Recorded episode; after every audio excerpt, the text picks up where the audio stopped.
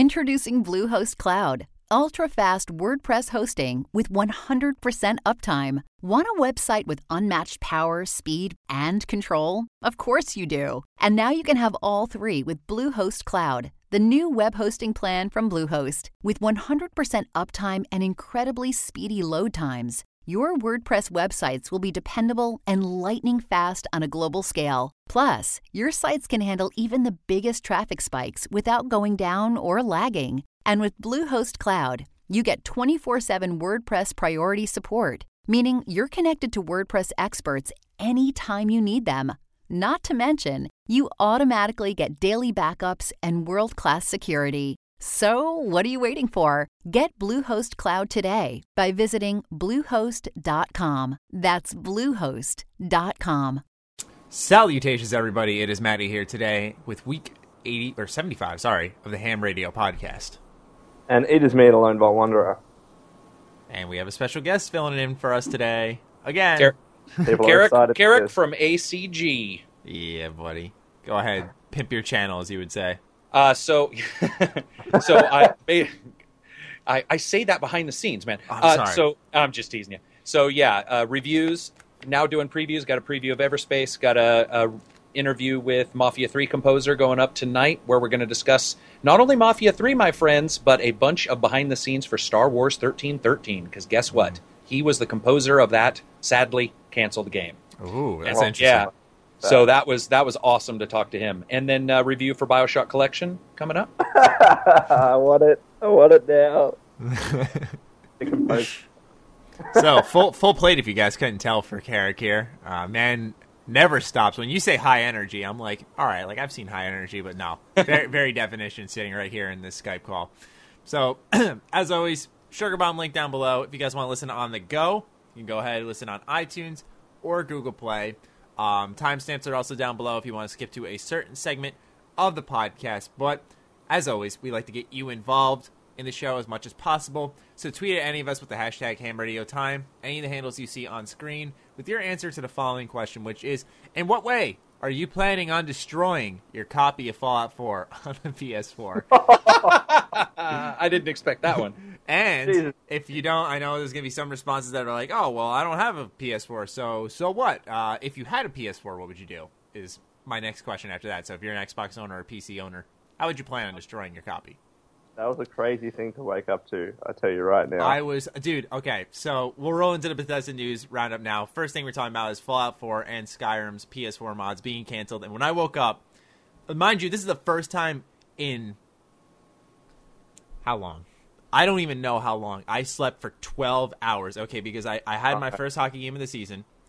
I had to drive to New Jersey and back at like 1 a.m. afterwards, so I was shot. I get in bed, I fall asleep, I'm dead for 12 hours. I wake up.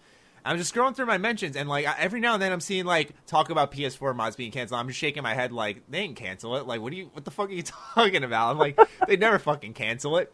I just keep scrolling through, and people are like, Maddie, it got canceled. I'm like, oh, they're just overreacting. Like I was just in complete denial. I was like, they're just overreacting. Like it's not canceled. And I go on Bethesda's Twitter. PS4 mods update. Like just a simple post like that saying that just they might as well wrote in capital letters triggered. And it said, for those who don't know at this point, that Fallout 4 and Skyrim Special Edition mod support has been canceled because Sony did not like the process that Bethesda had presented to them. So what that said to me was that you could mod your game on PS4. Sony didn't like that process. And Carrick has a good, and you've talked about this in the past on my channel, but you have a good idea as to why exactly it was canceled because of what is wrong with this process. Yeah, like the difference between the PS4 and the Xbox One is the PS4 has a proprietary sound format that's directly connected to the anti-piracy measures. And there's a couple other things, but that's one of the basic things, as well as OS requirements. We talked about that, How much size they can allot. But the honest truth is every company that I've ever talked to has been deathly afraid of an Xbox original disaster. And that means that moment when somebody finds out James Bond's save game corrupts your Xbox original, allows you to hack it. And they don't want you injecting data in it so close to the kernel. And that's one of the things that these games do. They inject it into the working active memory, and you have situations like that. And so I think I think what happened is Bethesda probably tried to work around it and then said, here's what we have. And Sony, the honest truth is, it feels like Sony probably said, yeah, Fallout 4 is already done. We've already got the PR we need from it. And this is just talking, you know, from a business standpoint as well. Right. And at some point, you move your resources on. And you and I have talked about moving on from Fallout 4. Yeah. So I think as a whole, Sony's just like, meh. Mm. And it's sad. It's sad because I know a lot of people who have the PS4 version of Fallout 4 and did want to mod it. It's, if you look at the Xbox leaderboards and stuff, I mean, once the mods got turned on, Fallout 4 just exploded. People were all over Fallout. I mean, it was like...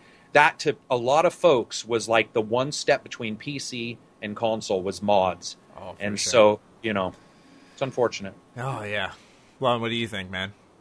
I just feel absolutely terrible, as Greg touched on, for PS4 players and owners. I mean, they've been looking forward to this for a while. And it's interesting how it all came about. I mean, you know, when Todd Howard first announced the fact that console mods were going to be a thing, it's like at that stage, seemingly anyways, they hadn't even discussed the topic with Sony. They kind of just said, oh, we're going to talk to Sony about it and see what they say. So it could have hit, you know, Sony by surprise, and maybe if they had started those conversations earlier on, maybe Sony would have nipped it in the bud then because they would have just never been comfortable with it. Who knows? But that's essentially what happened, right? I mean, at E3, it was in front of Jeff Keighley, and also on the stage saying, yeah, we're going to try and talk to PlayStation 4 about it and see how it goes. So ever since then, obviously the hype has been building up for PlayStation 4 owners, and I feel really shitty for them because, you know, a lot of people would have purchased PS4 Fallout 4 with the knowledge of potentially getting mods in the future, and especially when there was a hard date of June actually given for that. So at the end of the day, though, those are the people that I feel for, and you know, I'm sick and tired of console wars, and I know some Xbox players and PC players who will be like, oh, well, you should have bought Fallout 4 on our console or our platform. I don't give a shit about that. I want everyone to enjoy mods, and it's shitty that you can't on PS4. Yeah. But although consumers shouldn't be going at each other, Microsoft went at Sony on multiple fronts. Occasions, especially this week. Yeah. Nelson, yeah, I retweeted it. He was like, if you didn't know, Fallout 4 has had mod support since May. I'm like, oh, shit. Because usually, you know, you see them like, especially during E3, everyone's like, oh, can't you guys just get along? They're taking pictures together, acting like they don't fucking hate each other. And now they're like not hiding anymore. Like Microsoft has now leverage in some degree where they're like, okay. And not just with that, but also with the PlayStation 4 Pro. They're the exact same thing. Exactly. And the Slim, I'm sure someone will get into the technicalities on me, but the Slim offers generally the same things as the Pro did, I believe. Or what was it? Were people comparing the Slim to the Pro or the Slim to the PS4 Slim? They were comparing the Xbox One S to the PS4 Pro because of the HDR compatibility and stuff like that. Okay, yeah. So and people were already comparing that. So Microsoft was going at them on that front, and so it's been getting pretty savage in the gaming community lately from our representatives, less than our actual what you'd expect is like the fan base, right? Yeah. Well, one thing, I probably made it sound like it was just on Sony's part that they didn't want it. Who knows what Bethesda tried to do, too. Maybe they weren't working so hard on it as well. I don't want to just blame the console manufacturer or just blame Bethesda. I'm sure it's both ways. So, but, yeah, it's sad because basically what happens is, and I talked to you off camera about this a couple times, one thing I don't like is FUD.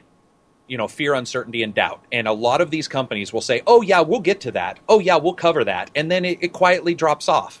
And you don't get support. You don't get Last Guardian until a full generation and a half later. You don't get these. And it pisses me off because people purchase things, especially Fallout 4. You purchase it because the game is available. So you're like, oh, game is available. Obviously, mods will be. So you go out and you buy the slightly more powerful systems, you know, game. And then you're screwed out of what is considered by many to be, like I said, a big boon that the PC has normally had. And a lot of people say, go buy a PC. Well, guess what? They didn't, so that's a stupid conversation to have. Like, they've got a console, and they were told that they would have it. And like he said, what did they say, June 30th? Did they give that hard date? They just said June, if I remember. That's that's a hard enough day. It's a month. It's like, and then to be like, yeah, sorry. Oh man, I it sucks for just PS4 players. Like it sucks. It doesn't really matter who it is, but dude, it's worse with Skyrim. I'm sorry, that's not even out yet. Okay, thank you. Yeah, that's what I was gonna get into. Because for me, it's like, okay, Fallout 4, like there's a very small percentage. I don't want to say care, but I don't even want to say very small. There's a big percentage of people who are gonna come back to Fallout 4, just like when we saw with Xbox One. It was like you said, leaderboards flew up. Servers crashed on Bethesda Net. Like, it was pretty crazy to console mods on the Xbox One. I feel bad for Skyrim the Special Edition now, because here's the thing: is that Skyrim Special Edition on PC, free upgrade. Skyrim Special Edition on PS4 is now just an up-res at $60, which is, you got to be honest, it's a little overpriced now. And then you just have really the actual definitive version, which is going to be the one on the Xbox One, which has the up-res and the mod support. And so it's essentially screw Bethesda, where they're not going to be selling really any on the PC. I don't know, at least for my viewer base, as well as Loans, and I'm not sure about yours, Carrix, but most of us have had Skyrim already. On the PC. It was a 360 game. Most of us have had it multiple times on multiple systems. Exactly. And if not, it's been $5 on the Steam sale. So $5, really? Yes. Yeah. Yeah. At some stage, there's been a huge Steam sale, and it's been like $2.50 or something ridiculous. Like bunches of times. Okay. So you're not selling any on the PC. PS4, I'm not saying it's not going to sell now, but it's definitely going to sell less, because now they know they're not getting mods, which was like a big selling point for it. Sure. So now you just have literally Xbox One as your core. This is where most of our copies are going to sell, which is a smaller base than the PS4, which we just learned this week during the PS4 Pro, 40 million plus systems out there now, compared to I don't know how many are out for the Xbox One, but I think it's a smaller number. Like over 20 million or something. Yeah, this day. Big number, but still smaller than that addition of 40 million. Yeah. So I feel bad for Bethesda. This is money lost, man. You want to talk about something that's actually... I'll make a guess of what's going to happen. But I would assume Microsoft will start talking to Bethesda about adding mods to whatever game they can, including Dishonored, whatever. And the reason why is because a company like that is behind, has big pockets, buys GTA expansions, Lost in the Damned, buys Ballad of Gay Tony. They have no problem spending cash. When you have a technical limit on one console and you don't have it on the other, and the lesser of the two has money like Microsoft has, the idea that Microsoft would reach out to Bethesda and say, yo, we're cool, what else do you want to put mods on? In no way, shape, or form does that surprise me. And if we don't hear an announcement within 6 months, I would be blown away, because we know that those games still would allow mods. Most games do in some way, right? In some way. And I'll just make my guess is that within 6 months, we start either seeing or hearing rumors about Microsoft reaching out to Bethesda to put mods in as many games as they possibly can. That would not surprise me at all, because the important thing is they got all the initial startup shit sorted out with Fallout 4. The system is ready to go with Bethesda games, and now Microsoft has experience with getting games and mods on games on their console, and Bethesda is just like, yeah, we'll flick the switch for another game. I'm sure it's not that easy, but at least games that are similarly built to Fallout and Skyrim, whatever that might be, yeah, I completely agree. And just thinking about what a competitive edge that would be. It is. It is on your console that are the only ones that can be modded per console. Like that would be incredible. What I was just thinking is, because you do that, you're going to piss off a lot of fans. A lot of PS4 players are going to get mad. So my thought is they could do that, or Bethesda, I know they said the reason they remastered Skyrim is really they put in a professional version was it was simple. It was a simple game to remaster compared to an Oblivion or a Morrowind, where you had to go back, up-res a bunch of things, you had to recreate a lot of things for it to run on a modern system. My question is, do they go back now and do that? Because then PS4 players can reap the benefits of playing an updated version of a game that was kind of, I don't want to say left in the dust, that's not the right term, but a game that they just haven't played in a long while. You can reap that benefit, which I think is just, you could call it nostalgia bait, some people would say. Which game, Maddie? We'll say, for example, Oblivion, Morrowind. I see. Okay. Fallout 3. You bring those back, But then for Xbox, there's mod support, but it's the same thing. So that way, you're still giving to PlayStation in a way, which I know people are going to get mad anyway. But what I'm saying is at least, you know, they're up-resing an older game where Skyrim still, in my opinion, even though I'm excited for the Special Edition, it's still relatively fresh to me. It's only been like 5 years, which is a long while. But, you know, I'd much rather go back to an Oblivion or a Morrowind or a Fallout 3 or a New Vegas and replay that because those games feel like more distant to me. Or Skyrim is still relatively new to me. Doesn't that all matter really on who's causing the overall issue? If it's not Bethesda, I don't see Bethesda saying, "Hey, you know what? We need to throw a bone to Sony because it won't just be to Sony fans; it'll be to Sony. We need to throw a bone to Sony and fix this at the expense of not having that system, that game also out on the Xbox One." I just don't see Bethesda. Bethesda's been notoriously Microsoft loving in the past. I don't know what you want to say, but I honestly, I think we all talk about this, right? Because we like this game and we're really energetic about it. But I think in the long run, they already announced the burn, which is that guys, sorry, it's not happening. I think they've passed the worst announcement they could have. True. And so I don't necessarily think they'll go, well, then you guys can have Morrowind. It would be cool though if like a PS4 owner could buy Skyrim and get Morrowind for free, but. Morrowind remastering, I already talked to the people at Bethesda, and I'm sure you have too. There's other issues as well, like voice acting.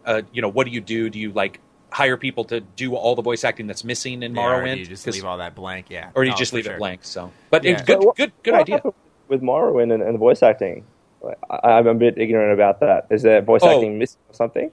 There's just a lot of text. Exactly. And you could move it forward, right? You could just say, "Oh, screw it, we'll move it forward." But most remasters, they would want to say, you know, let's record all, for all this text. Yeah. And there's a lot of text, so there is. So, you know, my other thing though, now that we talked and went another step forward that conversation, I just realized that it might sound ignorant from Bethesda's standpoint, but they don't really owe Sony anything, right? They had a process made that could have allowed mods. Right. Sony said no. Maybe it's due to, like you said, like a security issue, which sounds more than likely the case.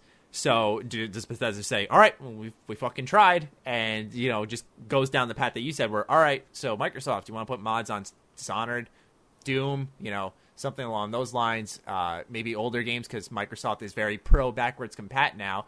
Do they figure out a way to do that? That would be kind of cool as well, although I don't really see that happening on a backwards compatible version. But still, you know, these type of things might be possible in the future. It'd be really cool to see that.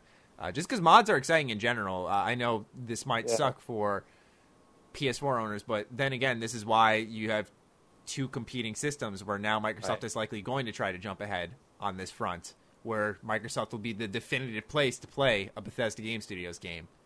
And let's be honest, Microsoft would be silly to not try and jump on this now because in terms of replayability for Fallout and Skyrim and other Elder Scrolls games, mods is where it's at. Like the reason why people still play Skyrim to this day is because of mods, not because it's a particularly long game to play, although it is. It's more so the mods and the additional content and all the quests that you can add through modding. So that would be You know, it's a good point too when you look at it that those mods fix a lot of the problems that I think we all forget that Skyrim had.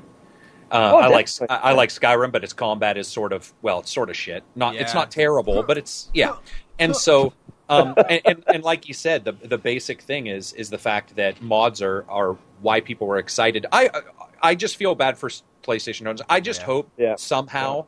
I don't think this part will get fixed. And you know what? Sony has a ton of exclusive games, so I guess in the end it's like, well, you know, shit goes both ways. Yeah. But it does suck because it was prior to the purchase when this, or prior to many people's purchase when this was said, and so they bought it, and then to just not have it, that and I guess the silver lining is now, and it's probably good that it's come out so much earlier before the release of Skyrim Special Edition, is that people can cancel their pre-orders now. It's not like a good situation, but at least that's the case now. So if you were looking forward to console mods on your Skyrim PS4 edition, then it's probably a good time to cancel your pre-order. It's unfortunate, but you have the opportunity now. Yeah, for sure. One thing that I'd like to wrap up this little news segment with is, or rather this portion of the news segment, is that we saw at the end of the Bethesda net post was that they said, if and when there's an update, we'll let you guys know. Does this mean that they're still trying to get this system working? That's what I read. Or... Yeah, me too. So I think in all honesty... we will provide an update if and when this situation changes, so... It's typical business speak for it's in their court and we're just going to let it ride. And who knows, Sony, the one thing I could say is knowing how the Xbox One Xbox originally was hacked, the original, and then how the Xbox 360 was hacked, there is completely the possibility that at some point in the future, Sony will put some OS calls in there, some different things that they can do and stop that from happening and allow Bethesda. Yeah. But remember, Bethesda already had other issues separate from this, including performance, because they have to have a separate process running during the game that Xbox One doesn't need to have to decode. Additionally, there was a space issue because their OS requires more space than Microsoft's does. So there's, what was it, 900 megabytes? Yeah, Maddie? That's right. Yeah, versus 2 gigs. So I would rather have them have mods of some kind and a little less performance. I mean, you're talking a couple frames per second. And being able to do mods, I think for a lot of people would be like, fine, that's awesome. Yeah. I have that choice. So it's possible. As long as it's something, you know. Yeah. And plus, with the PlayStation 4 Pro now, I mean, I guess performance wouldn't be as much of an issue. We know that PS4 Pro is there to help more frames with PlayStation VR. I guess a similar argument. I don't know the technical side, but if mods were to come to PlayStation 4 Pro, even with a 900 megabyte limit, at least the frame drop wouldn't be as bad, maybe, compared to the original PlayStation. Yep. It would definitely... It probably wouldn't be a frame drop. They didn't say the CPU boost, but all you need is 200 or 300 megahertz and you're fine. So, yeah, we'll see. It's interesting, and it's sad as hell is what it is. Exactly. It is, yeah. Anyway, speaking of the PS4 Pro, that's our next quick bit of news, is that ESO, or Elder Scrolls Online, is actually going to be supporting the PS4 Pro on launch with a patch, which is actually kind of surprising. You think it'd be like something like Fallout 4 or maybe Skyrim Special Edition in some way, but no, it's going to be Elder Scrolls Online that'll be supporting PS4 Pro, which is, like I said, it's a very interesting surprise. Completely different juxtaposition to what we just talked about. Right? Yeah, I know. Yeah, ESO is on the top of its game now, man. Am I the only one here who likes ESO? Because I like it. I see an ESO video on Bethesda's YouTube channel, there's always half amount of dislikes. And I'm just like, why do people hate this so much? I don't get it. I don't understand. They are narrow-minded. I like it. It's a fun game. I'm sorry. Not even it's a fun game. The stories that are told there, lore-breaking or not, are interesting. What are you arguing about? It's an Elder Scrolls game. Like, what is your problem? It's not the Elder Scrolls game I want. Well, no one's putting a fucking gun to your head and saying, play this. Play this now. So ruin Elder Scrolls. Yeah. But if you are interested in Elder Scrolls Online, before we get into the PS4 Pro discussion, Gold Edition is out now, which is $60 for ESO and all of its DLC, which was like, I think I did the math. I think it was like $150 worth of content for $60. Which the expansions are good. I played each of them. They're very good. And not only that, the base game offers a massive amount of content in its own right. It's a freaking MMO. Yeah. So you have so much gameplay here, so much to experience for $60. And like I said, man, they are discounting so hard on the DLC for $60, man. That is, if you are curious about ESO, like you're open minded to it, you know you're going to go in there and enjoy it because you like Elder Scrolls, then pick up the Gold Edition, man. Yeah. I made a whole video on why this is just amazing value because ESO, I've said it before, one of my most popular videos on my channel is literally titled Elder Scrolls Online is not bad. Let me guess, it has a ton of dislikes. Actually, no, it's like 4K to 600. Like it's actually like for Elder Scrolls Online, it's relatively well received. That's not that many dislikes. For Elder Scrolls Online, it's not. True. It's so funny because I mean, I break down positive and negative no matter if I like a game or don't. And it is funny that like Elder Scrolls, they come out of the woodwork, man. They come out. It's you'll suddenly be like, where the fuck are all these negatives coming? Like I'll cover stuff like No Man's Sky, and people will be all, yeah, that's okay. But I'll be like Elder Scrolls, and I'll be like, I'm going to come to your house, and I'm going to beat you to death. And you're like, what the? Where did this go? Like, first of all, it's a game. If you're getting in any way, shape, or form you know, personally pissed, you need to step away. Like, we have now achieved immaturity zone. But the fact that, like, they get that mad, and I've had people on Reddit be like, let's all go and downvote this video because it's about Elder Scrolls. I actually saw the post about it, and I was like, holy shit, really? Wow. I mean, somebody else has a different opinion than you. And they weren't lying. Like, the people that they wanted to go downvote weren't, like, telling the truth. They were just like, let's go downvote all the positive videos. Yeah. I don't know who has enough time or patience or energy to do that. You know what? I'm not going to think about it because I'm just going to get mad. Yeah. Sorry. For me, the only issue I've had with the Elder Scrolls community is because, for me, it's not even the fan base. It's actually the lead creators of Elder Scrolls. I've noticed a lot of them. Anytime I make an ES video, I have consistently seen my same ideas being portrayed in a later video of theirs. Someone actually one time tweeted at me. They're like, you stole this guy's video idea. And he made the video after me. And I watched it. And it was some of the same shit I said. It was a guy with, like, I think he had, like, 600K subs. And he was, like, regurgitating, like, in a 12-minute video. A 3-minute section was exactly what I said, and I was sitting there like, "Holy fuck! Like, what do I do?" So that's been my issue with Elder Scrolls is not the fan base. I've actually I found them less venomous than Fallout. I've seen them intelligently speak a lot more. Personally, not to say the Fallout community is a bunch of idiots, but you know sometimes I've seen them get a little more venomous than what Elder Scrolls has presented itself as. Who knows if that'll stand the test of time? But right. You know that's been my issue with the ES community personally. That's fair enough. By the way, Maddie, there's one more Fallout update. It's going to be quick that you can add to the title to make it clickbaity as possible. Fallout New Orleans is officially taken down. The trademark is all gone. So that's fake, okay? Stop tweeting me. It's done. Yeah. Dude, you're the one who brought it to everyone's attention. What do you mean stop tweeting me? I didn't bring it. No. You were the first one I saw. No, but it's officially taken down. That's just a side note. Mm. Yeah, some people were like DMing me. They're like, I got an exclusive scoop on that Fallout New Orleans. It's real. Message back. I'm like, stop. I'm like, please stop. I made a video saying this is probably fake, and it was fake. So stop telling me like you got like an inside. I got an exclusive scoop. I swear. That's brilliant. You probably get it. You guys both probably get it all the time. Like these people who like drop a message and be like, I got a little scoop for you. My cousin's uncle works at Bethesda, I swear. I heard a little something that might propel your channel a little bit if you want to, you know, talk to me. That's brilliant.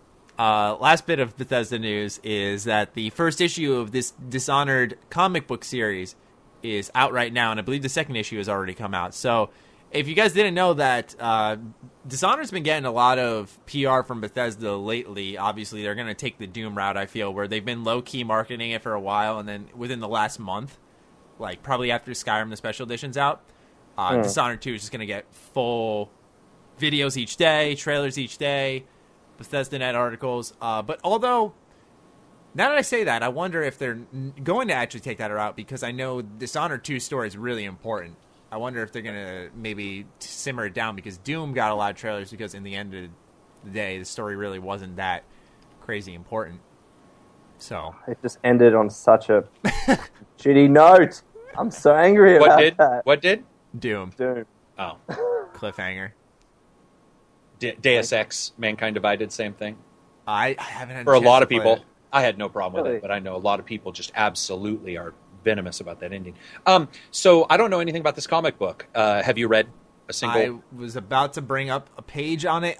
This just hit me now. If anyone wants to go on Bethesda.net, because I can't cover the Skype cameras. Oh, gotcha. Worries. Yeah, or else it'll blur out Carrick's and I's beautiful faces. So you guys obviously don't want that. So if I'm interested in that. As somebody who's just gotten into comic books as I've got older versus. I'm not a fan at all when I was young. But lately, that kind of stuff actually interests me a lot. So a Dishonored comic book is actually pretty interesting. Is it just typical comic book price? Is it comic book size? Is it like special edition? Or? Yes, I believe it's almost like a standard digital, but they also have a physical version too. Lone, do you have the page up right now? Or I do have the page up right now. So this one's entitled "The Dishonored Comic Inside the Narrative." Is that the one you were talking about? I think so, or there was one that said, like, available now.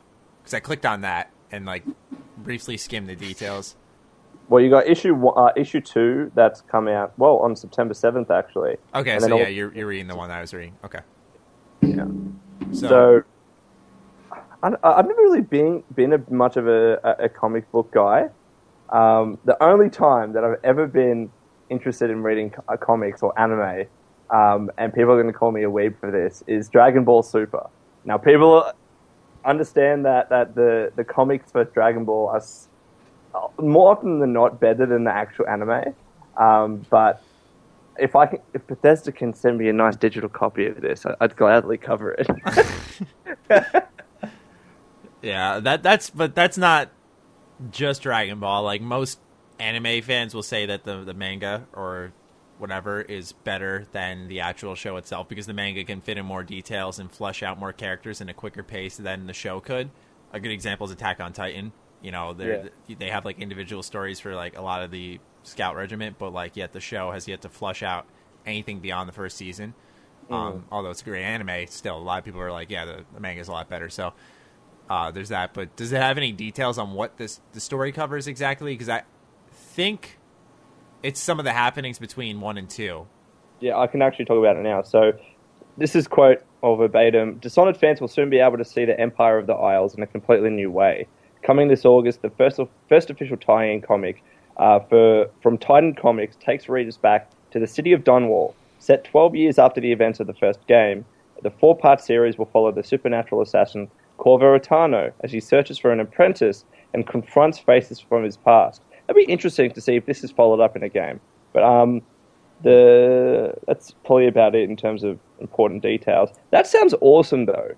Because yeah, it actually does. Yes. If they set up this, apprentice, whoever they are, like I genuinely thought that the Dishonored series was going to be following Emily moving forward.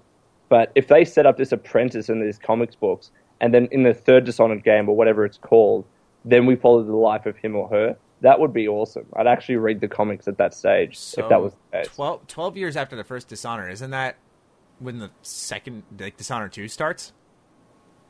Well, how old was Emily when she was a Dishonored 1? She was like a... She was a little kid. Yeah, she wasn't a teen yet, I don't think. So 12 years is probably around the events of Dishonored... Or but maybe just before the events of Dishonored 2. Yeah, because what I'm thinking here is that... Because I know for sure they got to be taking this story into account, because Harvey Smith has been talking about it a lot on his Twitter and talking about how excited he is for it. So, and as like a co-creative director of the series, he most likely has a hand in this. So he definitely has to take into account what's happened in this book and maybe implementing stuff for Dishonored 2. Now, what my assumption could be here is that they might try to propel Corvo forward as a character in this comic series so that the game can focus on Emily, but it won't be in a way where it will hurt the overall product, where reviewers might say, well, Corvo was not really, a big part of this game, and they'll mark that as negative, where maybe if you took that extra time to invest in a side story, because that seems to be where games are heading now, if we haven't noticed. You look at Destiny started it, from what I know, Overwatch, you look at Dishonored, a lot of these games are like, here's the base game, here's what you can get, you want more, there's comics, there's books, there's shorts, there's everything on the outside as well. Package. Yeah. So to be specific, according to the wiki, Emily was 10 years of age in Dishonored 1, and then she's going to be 25 in Dishonored 2. So it's 3 years before Dishonored 3 2. 3 years before, right. And on your point of focusing on Corvo, to be honest, I've always been of the strong opinion that it makes more sense for Dishonored 2 to focus on Emily. Yeah. I mean, Corvo's story after the first Dishonored game, it's essentially done. He cleared his name, and now it's about Emily taking the reins and becoming the queen. I think that's where the focus should lie, and I think that's also why you start Dishonored 2 playing as Emily. I think in terms of a story arc, that makes the most obvious sense, and they can go back and play as Corvo. So I'm, at least from a personal perspective, I'm more interested to see how Dishonored 2 takes place from the perspective of Emily. Do we know that you play as Emily or Corvo the entire time? Yes. No, so what happens, you play as Emily. Right? Yes, you play as Emily for the first 5-10 minutes or something like that, and then you have the ability to choose. And that they actually showed us the gameplay at E3, I think, where kind of like they're standing back behind each other, and then you can like swivel and choose Corvo or Emily. So, yeah. But here's the thing. If it's if it's about... I guess I don't understand because, again, I'm not as up on Dishonored as you guys are. But if you can choose Corvo, then the story is going to be somewhat about Corvo. So why are we thinking... Or so what you guys are saying is you wish it wasn't, sort of, because his story is pretty much done? I mean, I don't... Me personally, I don't mind. That's... I'm sorry, I don't mean to put this on you, Lone, but that's more so Lone's opinion. Like me, I don't... I like Corvo as a protagonist. I think they're going to flesh him out a little bit more. So that's why I'm looking forward to Dishonored 2 on one of my two playthroughs at the very least to see how they're going to flesh him out more as a character. So, especially as a voice protagonist. Yeah, that's what I'm saying. So me, I'm really looking forward to that personally. Yeah. But I think just the comic might maybe it'll just be a backstory thing. Well, here's the thing. Yeah. I didn't know all this. I remember now seeing the choose, but I was sitting here going, you know what would be awesome? It'd be awesome if in the first couple minutes through the tutorial you play as her, and then the apprentice character from the comic books becomes the main character, and you have to, you know, and something awesome happens. And I was like, oh, that's where I was going with this entire conversation. I'm like, that'd be awesome. And then he's like, you choose between the two older characters. What's possible is that, and I know this is far ahead, but it might be a DLC character. The reason I say that is because I think it was the Brigmore Witches DLC for the first Dishonored. You could play, I might be wrong. Someone will correct me. But I know for a fact that in one of the DLCs for Dishonored 1, you could play as Dowd. And he was like an original assassin or something along those lines. I have to play it again to really brush up on everything. But so it's possible that this new apprentice might be a character that's introduced in Dishonored 2 physically that we can see and experience and be like, oh, that was pretty cool, and maybe they'll be playable in a future DLC because they've done that in the past with Dowd. He's a very important character in Dishonored, so maybe we'll see something in the future. Yeah, that'll be interesting. I beat it, and I honestly can't tell you a thing about the game, so I can't remember. I'm literally drawing a blank on that game. I hear you because Dishonored, I haven't played it. I mean, I played it time and time again, but it's like I played it like almost strictly for the gameplay. I don't remember. Yeah, I think that's sort of what's going on with me. Is like I remember moving around, but I don't remember why. Like I remember the levels tick for tack specifically. Like each level, I'll pick out and remember. But it's that story that's a little forgettable. Okay. So, well, that's this is why I like games focusing on story, because when you play a game and then 5 years later you can still recall exactly what happened. Me too. Yeah. That I think is so much more powerful. Exactly. Yeah, me too. Yeah, this situation was Dishonored, because even though I loved it, the story was just he cleared his name. That's what happened. Well, that's the thing. Yeah, like you can summarize Dishonored very easily in like 30 seconds. Yeah, and it was a very obvious plot twist, and we won't talk about that, but it was pretty obvious what was happening.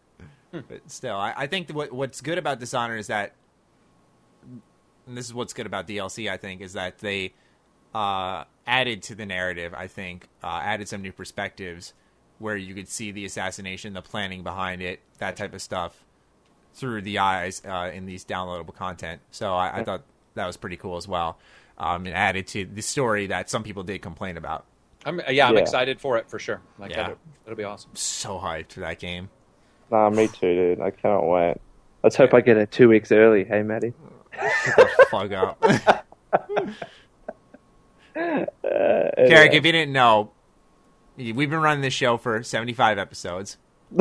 Lone's become one of my very good friends.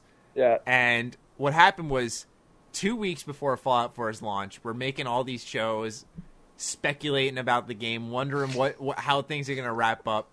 You can see where I'm getting, where we find I can already tell. After launch, Lone's like, oh, I've had the game for 2 weeks. I'm like, I got it for a fucking weekend before the game even came out. And this kid's sitting on the show talking like, oh, I don't know what's going to happen here, man. Like contracts, man. I get it. I'm just saying, like, it's a great story now. No, that is a great story, yeah. It is a great story. NDAs are hilarious because, like, there'll be ones that are like, you can't even hint secondarily that you may have the possibility of knowing what the game is about. Like, I mean, some are be all, you can just tell people you're reviewing it. Yeah. So, I think that's awesome that you're like talking about it, you're speculating. He's all, well, it could be. If I were him, I would be leading you astray. I'd be like, think. Yeah, like anything Alone said, I don't. You're in Cloud City. It didn't happen. You're like, what? Yeah, dude. They mix Star Wars in, I bet you, and then lining it up with little things that really occur in the game. I'd be leading you. I'd be having you believe in the weirdest shit. It's Skyrim, but in the future, dude. No lie. They match it all together. It's Dishonored, then Skyrim, then Fallout in one giant timeline. I'm telling you. Yeah, that'd be awesome. The thing I was trying to do the most, Maddie was just like, dude, I'm trying to get a copy, blah, blah, blah. That was okay, that's what it was. And I'm like, Maddie, just keep pushing for it. Trust me. Yeah. And I was trying so hard to tell him without telling him. And I just don't think he got the hint. Yeah, I was just like getting anxiety. I'm like blown. Like I'm DMing him like in the middle of the night. Dude, like I don't know if I'm going to get this advanced copy. It's so important for our channels, man. Like I'm freaking out. And that was one thing that sucked about the PR for that company, though. That game in particular, Fallout, was how quick they gave some of us those copies. We've talked about that before. It's like, Merry Christmas, you have 2 days. What the? Yeah, with this like 100-plus hour game. Okay, goodbye weekend. I just said screw it and stayed up. Yep, same. I slept for like 2 hours that weekend. Unbelievable. Yeah. But let's roll on now to segment 3, what games we're playing this week, as well as our favorite bit of gaming news that stuck out to us. So anyone here want to go first? Yeah, I'm playing Ember. Well, I just got done playing Ember, which is an isometric Baldur's Gate kind of thing. It's almost like Baldur's Gate woke up and said, hey, let's release again. And it's awesome. It's this little tiny $9 RPG, about 30 hours. Looks like Baldur's Gate, plays like Baldur's Gate, or Icewind Dale, I guess, if you're old school like I am. And fuck, man, talk about surprise. Like they contacted me and they're like, do you want to check out this game? And I had to go and... it was, you know, where a wiki doesn't exist and you're like, oh, God, what type of game is this going to be? Mm-hmm. Then I saw a couple of people, like a couple different websites covered it a little bit. And I was like, oh, man, I should check this out. And fantastic game. If people get a chance to check that out, $9.99, Enfusion Interactive is the company. I think they've released nothing like else. First game. Wow. Yeah, and it's a tablet. It is also on the tablet, but it's development lines that are split. So they weren't like sharing resources. The PC version looks like really good color-wise, really good color palette. And then playing BioShock Collection, and I can talk about it, which is nice of them. Really? Yeah, which is nice. And so far, I'm actually, you know, performance-wise and everything, I'm pretty happy with it. I'm out there saying I don't like remasters very much, and I would agree that I agree with myself. I'm not a... It's a remaster, but it's not that... And there's some improvements, but it's not that new game look, if that makes sense. Yeah. Remasters have a look, right? It's like middle ground.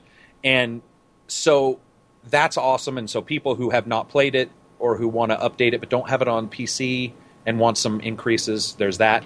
And then my favorite news is PS4 Pro. Which we didn't really talk but too much about it, but one of the most hilarious, confusing, like odd, uncomfortable announcements when he was like, and today we'll be talking about the PS4 Pro. And I'm like, okay, I need to record this, listen to it late at night when no one's around. I mean, and don't get me wrong, that's no connection to what I feel about the hardware, by the way. Because it is more powerful, you know. But, guys, that's a Microsoft-level announcement right there. Microsoft is known for putting their foot in their mouths and just being like, and not really. Yeah. And this was Sony's moment to shine and just let us all go, what is going on through this entire event? So that would be my favorite news by far. That was mine as well. So, Blon, I don't know if you shared the same favorite news. Yeah, let's go with that. My favorite news actually was about the iPhone, to be honest, even though it's non-game-related. We are selling you a new phone that doesn't have a headphone jack, so you can't charge your phone. Isn't that so that they can, like, bring in... DRM. Yeah, but that... Isn't it also to, I guess, bring in, like, this new era of audio quality or something along those lines? I don't know. That's what I've read, like that... Absolute crap. Okay, I mean, I figured as much. That's why I'm sticking with my 6 Plus. But... You have to buy a $40 additional dongle, which is, it looks like a fucking, you know, back on the old PC days where you had like 3 adapters to like convert into another thing. Mm. So it's like this big fuck off thing that you need to have for $40 extra charge your phone and to listen with your earphones. It's crazy. It boggles my mind. It's a DRM play for the most part, and it's sort of sad. I mean, they're removing the one... I mean, I can't think of anything else except somebody selling you a fucking TV and saying there's no remotes and no controls. You're like, well, What the fuck am I supposed? I mean, it's the headphones. It's console the one, without a controller. well, guys, like we review headphones. I do, and I have some great headphones. And if I want to review them and test them on different, systems, I won't be testing on that. Like it's just it boggles the mind that they think that that's a good idea. Yeah. I guess. And then they try and sell us these $159 AirPods, which are $159 US, so it's probably going to be over $200 Australian, right? Yeah. Mm-hmm. And they look like the most uncomfortable things to wear in the world. Like that's just my opinion, but they look like they'll fall out and I'll lose them straight away. There's absolutely no way I'd purchase those. It's terrible. I have a cool alternative to that. Equal price, but they'll stay in your ears. You know, these wireless things here literally just hook onto your ears. Are those Beats? Yeah, The Beats. And they just hook onto your ears. Wires. This is all that's there. It's all wireless. That's pretty cool. I love them. When I go to the gym, like, they just stay in your ears. They don't get in the way when you're lifting weights and or running or whatever. They are beautiful. It is, and yes, they are pricey, but great audio quality, comfortability, long battery life, Bluetooth. It's a much better option than whatever. Make it more obvious. What? Wait, I missed that. I was being sponsored by Beats here. Yeah, of course. Yeah. Yes. Yeah. What I want to talk about, though, for me, I'm not upgrading my iPhone though. I have the 6 Plus, so like I don't. There's no need for me to get a 7, but especially because I use my aux cord all the time in my car. Why the fuck would I get rid of my phone now? But what I think we all want to talk about though is definitely the PS4 Pro and its reveal, because that was my personal favorite news bit as well. So we'll talk about that now. I gotta say, I was doing statistics homework during this, and I thought that was more interesting than the presentation that they were giving us. It was. I think part of the issue was that for some reason, somehow, a lot of hype built up around this. But I think also part of it was because of some of the representatives of the gaming community, like BioWare, was stepping out and saying, like, this could be huge, man. It's gonna be something crazy there. PlayStation was hyping up. They're like, we want you to experience this with us. And so, for me, I wasn't, like, terribly excited. I was just like, okay, I've heard rumors of a new Vita, so I'm watching. That's what I was looking for. Batty, the Vita's dead. Okay, but Sony is as much as, like... And this is coming from someone who plays their PS4 and their Vita more than really any system I own right now. Is that I am probably, like, if I had to say, like, pro or... Like, for a specific system, I'd be more pro-Microsoft because they're more creator support... I just like how their approach to the games is. But with, oh my God, Sony would be the only company that's crazy enough to have a deficit on the Vita and say, let's try this one more time, but like go all out on it and see how it works. The general businesses are just failing too much for them to take that risk. TV wise, everything else wise, the console business is the only thing that's really keeping them profitable. I couldn't see them taking another risk on a handheld. Because what if it's profitable? What if it's profitable? Because it's not going to be, Matty. Mm-hmm, mm-hmm. No one wants to buy a dedicated handheld anymore. Mm-hmm. Unless it's a 3DS. Yep. No. You are being stubborn. I'm telling you, Matty. It's okay. The Vita's dead. Stop. Stop saying that. Why do you like the Vita so much? Just for the simple fact that it's crossplay kind of stuff. I mean, what? No, I'm a big JRPG fan. I haven't. Oh, right. So it's a JRPG machine. Right? For sure. So like for me, it's like I want to play a JRPG. Vita. Hey, I gotta add something real quick. Something that people don't know, and I think that it's important technical wise. If you are planning on getting a PS4 Pro, you do need to actually run everything through 4K equipment. So a lot of people didn't know you need a new receiver. If you want to run your game, if you want to run your PS4 to a receiver to your TV, it all has to be 4K, and it all has to be HDR compliant. So a lot of people are not aware of that, and it's a big deal because a lot of people are going to be plugging that in and either seeing 4K upscaled because the receiver can only do 1080p. And the TV will upscale it. But it's really important people understand what that thing's offering, because it's offering power where the display technology is not there yet. And so I just think that that's really important to understand, especially because they announced it so quickly when HDR TVs aren't even ready. For example, input lag, there's only one TV with less than 30. The rest are at 150. Oh, shit. So that means 100 and, there's a couple that are in the 70. There's a Vizio. The one good Samsung is at 32. with HDR turned on and at 4K. The problem is it's edge lit, which is a bad technology for HDR. So I just want to make sure people understand, like, whether we're positive or negative about it, this is a technology that is absolutely vital for 4K. It makes, I'm telling you, if I had the choice between 4K and 1080p HDR, I would choose it every time. HDR is insane. The picture is fucking phenomenal, but you have to have everything in that chain connected and working at the same level as the PS4. So is it not just a console and a new TV? It's a console and a new TV and a new receiver and new cables. If you are using a receiver, you can split it. You can use an HDMI splitter, and you can split your audio to an older receiver if you wanted to, but you'll need a splitter there, and then a splitter needs to be 4K. Basically, whenever you're buying stuff for this and you want the full native picture, for example, I just talked to somebody who's like, I have an HDR TV at 4K, but I'm running through this sound bar, and I'm like, you're not at 4K. You're actually watching it upscaled on your TV. So he's all, no. And I'm like, dude, unplug it from your sound bar and plug it into the back of your TV. And the next tweet, like 5 minutes ago, was like, holy shit. Like, this entire time I've been watching 1080p upscaled by the TV. Additionally, people are asking me on the channel, do you need a 4K TV? No. Like, that PS4 will work just fine on your 1080p TV. It just won't do HDR, and you'll get higher frame rates if they patch the game to do so. So it's just a word of warning that the technology, not the PS4, but the technology around it is not up to snuff yet. And input lag, Gears of War, I cannot wait until people say Gears of War sucks because their character takes a half a second to fucking move.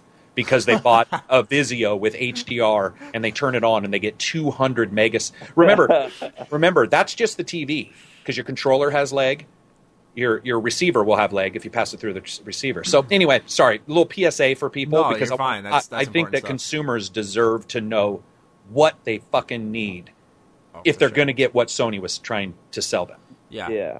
And Microsoft as well. I'm confused here. Like, when you say receiver, would a good example of that? I wouldn't define it as a receiver, but for me personally, when I play my PS4, my PC has to be on because it's hooked up to my HDPVR2. So that means that has to be on in order for it to transmit an image to my TV. Would you consider the HDPVR as a form of a receiver? You'll have to look it up, and you'll have to email them because some HDMIs can be updated via firmware, and that, I'm assuming, will probably be. Some TVs are getting updated with a couple different things as well, but it is very important that, long story short, if you're running from your PS4 Pro to anything, you want it to be 4K compatible, and if you have a question, if it is, you need to look online to find out if Denon or Onkyo or any of the Yamaha, any of these receiver companies are updating their equipment, which some are because you just need to update the standard. Exactly what PS4 is doing with HDR on the PS4. People thought that couldn't be updated because it's an older style of HDMI. But what really matters is the chip. And what Sony did is they tested, and the chips inside the PS4 continually passed certification for the next bandwidth that's needed for HDR. So that's how they're turning it on. So it's not... people say it's a new port. It's not. It's one of the reasons why you don't need to grab your fucking receiver every time you have firmware and throw it to somebody and then give you a new one with new ports. It's what's inside. Mm-hmm. And so sometimes those can be firmware updated. But it's super important because it's... I can't stress to you how cool it looks. I can't stress to you because I have one. And it's the most insane increase in ability to see. It's so difficult to describe. But it requires an investment that may be higher than I think a lot of people just assume they'll be able to jump in and get. So with that visual quality you're talking about, I've never seen like HDR or 4K as far as I know. So... would you say that one of the big points that they were making is that we'll actually see a ginormous graphical leap now with this type of technology? Do you believe that this will – is that true? Yeah. So if you look at video cards, right, and you look at Moore's Law and how everything, you know, increases, suddenly you have PC interjecting G-Sync. G-Sync is sort of God tier. G-Sync is – if you've seen G-Sync work, it's like magic because your video card didn't get more powerful. It just makes your games look better, but it's on the display. So for years, we haven't been doing anything on the display, right, except for upping the resolution. It's like the video cards suddenly can do shadow play. Video cards can suddenly do this and do that. It's the same thing, but now we're seeing companies look at their displays and go, you know what, we need to fix some shit, and HDR is the new shit. What HDR does is, if you have a certain number of steps, 1 through 10, 1 being black and 10 being the whitest white your TV can display, this adds thousands of dots in between. Okay. So what it does is it increases that pixel-to-pixel density difference in the light, and they can get far brighter, insanely bright to the point that people who have watched HDR have said, this is almost too bright for me to look at. So like if you look at the sun, it's insane. But the difference allows for, let's say you're playing Just Cause. If you play Just Cause and you look at the sky can sometimes bleed out because your TV can't identify the differences between the yellows and the whites as you get near the sun, if you're looking at the sun. So the sky looks like it's glowing. What happens in an HDR TV is you can see it exactly or much closer to the way the human eye sees it. Wow. And it's God tier change. Like it's legitimately I would rather play 720p with HDR than 1080p. It's really? Okay. Oh dude, HDR. So HDR basically quadruples the data on your picture without quadrupling the resolution. It basically it allows for that contrasting, richer colors.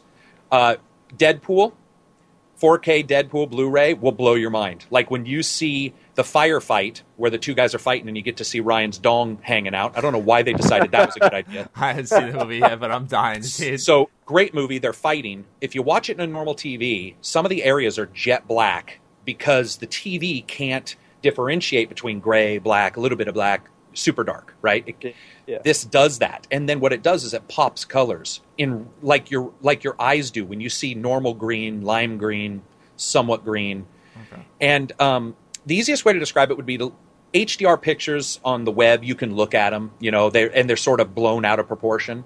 But guys, I wish I could have you guys here. And the thing is you can't digitally project it because your displays don't do HDR. So it's like, I feel bad for Sony. They're all, hey, we're going to show you HDR. And they click the button and everybody's like, what the fuck? There's no change. Yeah. Well, there was no change because you're not on an HDR device and the data cannot actually get to you in the correct way.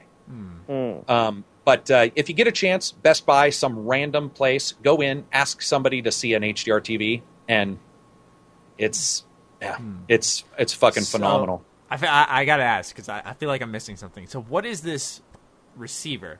A receiver is just your stereo system for your 7.1 or whatever. Okay. That's called a receiver. I thought you meant like something in the TV itself because I'm like, for me, it's just like system, HDMI, plug into the TV. I'm like, am I missing something this whole time? I apologize. No, you're fine. Many people, especially as you get better and better headphones or speakers, and especially now with 7.1 sound in games, you'll get a receiver pretty cheap. You can get one for, $200-$300 and get some speakers, or you can go super expensive. What the problem is their chips are only made for 1080p currently. There's only a couple. Denon has some cheap ones for like $299, $399 that does 4K with HDR.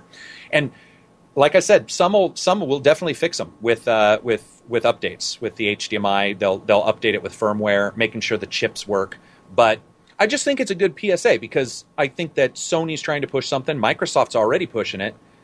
But there's going to be a lot of disappointed people the moment they try to play Gears or the moment they, think that their TV is going to do HDR and they find out it's HDR compatible, which is nowhere near the same thing. Okay. So I don't want to pimp mine, so you can delete this if you want, but I am going to do a very big, detailed video explaining to people what you need to do if you want to see this shit, because I feel bad if somebody buys it and is like, gets it home and goes, oh, it's faster a little bit, but where is everything? I got a good story for you. Then you're gonna laugh because it's such basic shit. But I was in 6th or 7th grade, and for Christmas, my parents got me a 28-inch Vizio TV, HDTV, first ever one. Because before that, I was on like a 4x3, Philips. Back in the day, TV. Yeah, like pretty simple stuff, and that's what I was gaming on for a while. Your red, yellow, white cables. Oh, right. Yeah, that type of stuff. Well, what the hell was that sound? I think he was laughing. Okay, sounded like you got hit by a tornado, dude.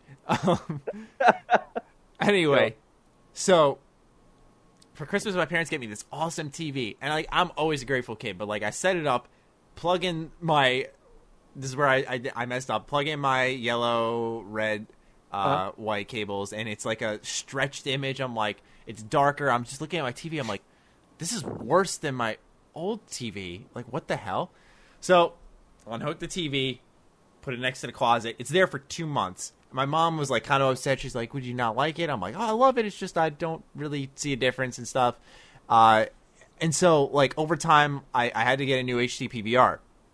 Because I was originally using a Dazzle capture card. Oh, God. So I was recording in very low resolution. And so I get this HD PVR, and I start recording through my older TV. And I'm getting this crap quality compared to what everyone else has. It's recording with, like, the black bars on the side. And I'm so confused. I'm like, what am I doing wrong? I'm seeing these, like, sharp images. What is wrong here? Then I find out that for the past, like, half a year now, I've been using my television the wrong way, that I've had a beautiful TV just collecting dust in my room. So now I'm like, okay, I get it now. Like, all of a sudden a switch flipped. I'm like, all right, I got these component cables, you know, like your green, blue, red. Plug those suckers in. I flip on my TV. I see beautiful HD. I'm like, I get it. I was doing it wrong. And so that's, I understand what kind of pain you're trying to avoid people with that video. So, well, look at Xbox 360 had the Switch on the back that was HD. It had HD and not. I played it for 2 solid days, and I was very happy because the textures were increased and graphics were increased. Yeah, and then one day I looked back there and I was like, "What's the Switch?" And I switched it and looked at the screen and was like, "Oh my God!" Yeah, it was beautiful. That's exactly what happened. I turned on my Xbox and like it did the startup thing and I was like, "Everything has got it's sharp. There's edges here. Like, oh my gosh." It was beautiful. So I had this TV that I thought was HD, like 1080p full HD for so fucking long. And then by the time that I was like, all right, I want to connect it to my PC, it's like this weird resolution of 672p or something, like weird upscale to 1080p. I'm like, fuck. I've had this TV for 10 years thinking it was the bomb, 1080p, but it hasn't. Oh, I was so annoyed with myself. All right, so I'm not the only one who's had like a really bad TV. Okay. Oh no, it's difficult technology. I mean, it's constantly changing. Mm. But other than that, as for Lone, are you playing any games this week? Unfortunately, not. I'm so annoyed. I know. I'll play BioShock next week. That's definitely happening. Oh, for sure. For me, I've just been playing more Overwatch. I love that game so much. Your game of the year so far. Yeah. I don't want to say yet, but really, oh, for sure. Wow. Now, see, and the reason that's surprising for me is a month before launch, I had no idea what Overwatch was. Played it at PAX East, fell in love. I was like, all right, this is cool. Like, I get why people like this. Because for me, at first, I described it like, this is kind of like a MOBA, but also like a first-person shooter. Oh, this is pretty cool. But then I thought, like, Battleborn. I was like, oh, I get the little rivalry now. Then I did a little more research. I got that they were 2 completely different games. I don't know where the rivalry even came from. And so... I'm not a multiplayer-only guy like Battlefront. I told you this, Carrick. Battlefront, for example, is this series I'm so passionate about, but yet I barely play it, mainly because it's multiplayer-only, and I felt it was an unbalanced mess, at least at launch. I don't know if things have changed. I'm looking forward to getting back into it once all the DLC's out and buying like a discounted season pass at some point to try everything out again just because I love Star Wars. But... you know, I hear constantly over and over at all these multiplayer game reveals is we're trying to strike the perfect balance. No game has ever got it right until Overwatch. It was like it's the shooter, and I don't want to try to sound like this reviewer trying to give like this bang punchline, but it is like the shooter I've looked for ages because it's fucking balanced, and it's as simple as that for me. It's not only is it like charismatic, it's fun to play, it's fucking balanced. I feel, you know, anytime my team's down, there's a chance we can come back if we play our cards right. And that's what's beautiful about the game. You can always come back no matter what deficit you're at. You will be down 99-0, which I have been multiple times. You know, you're contesting the last point of the capture, and my team will do a couple of hero swaps to counter their heroes, and we will be having them on their heels, and we'll push back and win.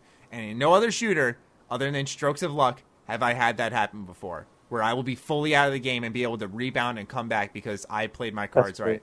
And so that's why for me, like, Overwatch is my fucking favorite game of the year. And I'm not a Blizzard fanboy either. Like, I barely played Diablo 3. I don't play Hearthstone. That's what it's called. Yeah, I don't play that. Like, I'm not a huge Blizzard fanboy.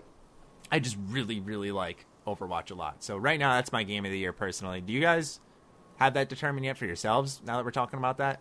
In terms of game of the year? Yeah, so far. I don't know. There hasn't really been a standout to me, to be honest.